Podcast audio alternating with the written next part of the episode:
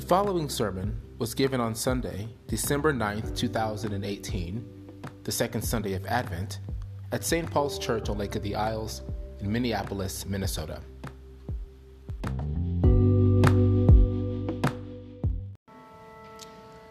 Please be seated.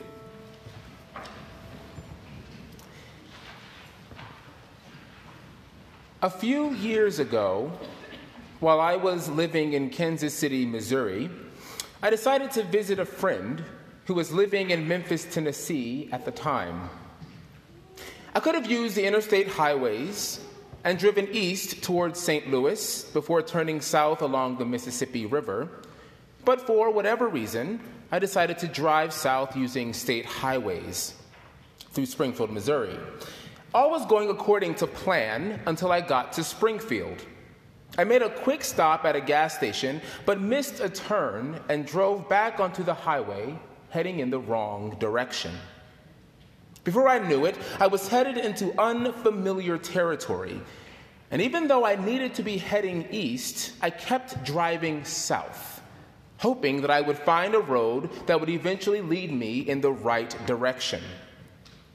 The exits off the state highway grew further and further apart the further I drove south of Springfield, and soon it became abundantly clear that if I wanted to get to my destination, I would have to turn around.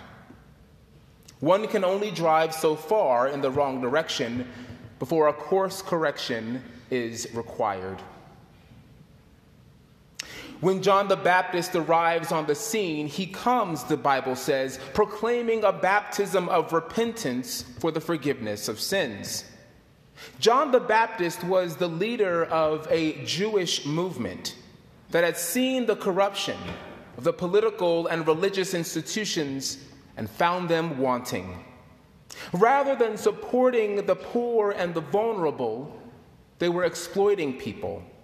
Far from creating what Bishop Andy Doyle calls the shalom community, John the Baptist and his disciples saw these institutions using power wealth, and fear to maintain a status quo of destruction.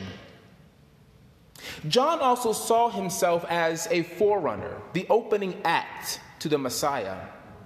The Messiah, the Christ, was the one who would come bearing the kingdom of God. The Messiah would bring the kingdom of God close, reinvigorate God's mission of creating the shalom community and invite everyone to follow in the way, this way of life. As a forerunner, job, John's job was one of preparation. Like my journey to Memphis, John the Baptist invited the faithful to repent, to change course, to realize that they were, that we are, heading in a wrong direction, one direction that can only lead to destruction and that those who desire life must choose to follow the way of God, the way of grace, the way of love. Jesus tells his disciples in the Gospel of John, I come that you might have life, that you have it abundantly. The life that Jesus offers us isn't some theoretical concept or some unintelligible religious phenomenon.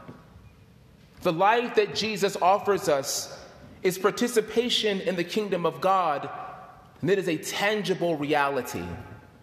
It can be experienced through practices like prayer, service, generosity, and reconciliation.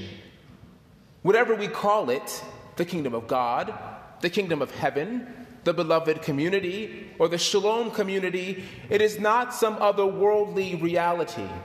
It is near to us, within our grasp. To claim it, to walk in it, to experience it, we must reject sin, death, anger, hatred, destruction, discrimination, and injustice. Rather, we must choose to walk in grace love, hope, and joy.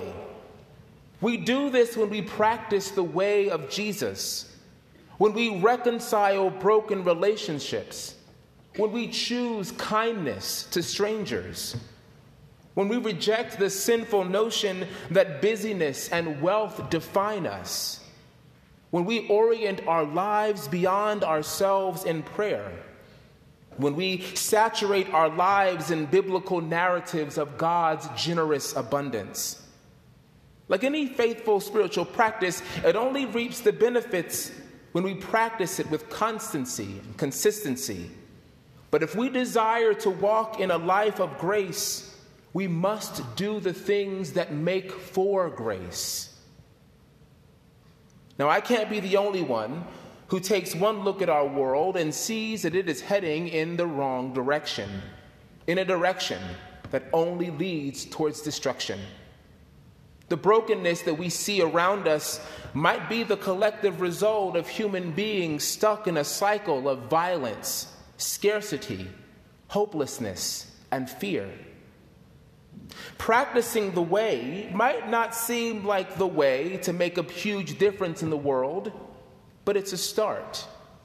When we cultivate the seeds of the kingdom of God within us, it can't help but to spread to others.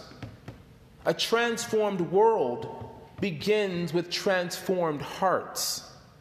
And transformed hearts begin transforming the moment we realize that we are going in the wrong direction and respond to God's gracious call to reject death and follow the way of life. Because here's the good news we don't have to head down this path. We have another alternative. We can choose a different, higher, more excellent way.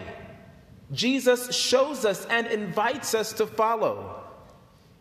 We can choose the way of love pioneered by Christ and offered to all who desire to walk in the newness of life.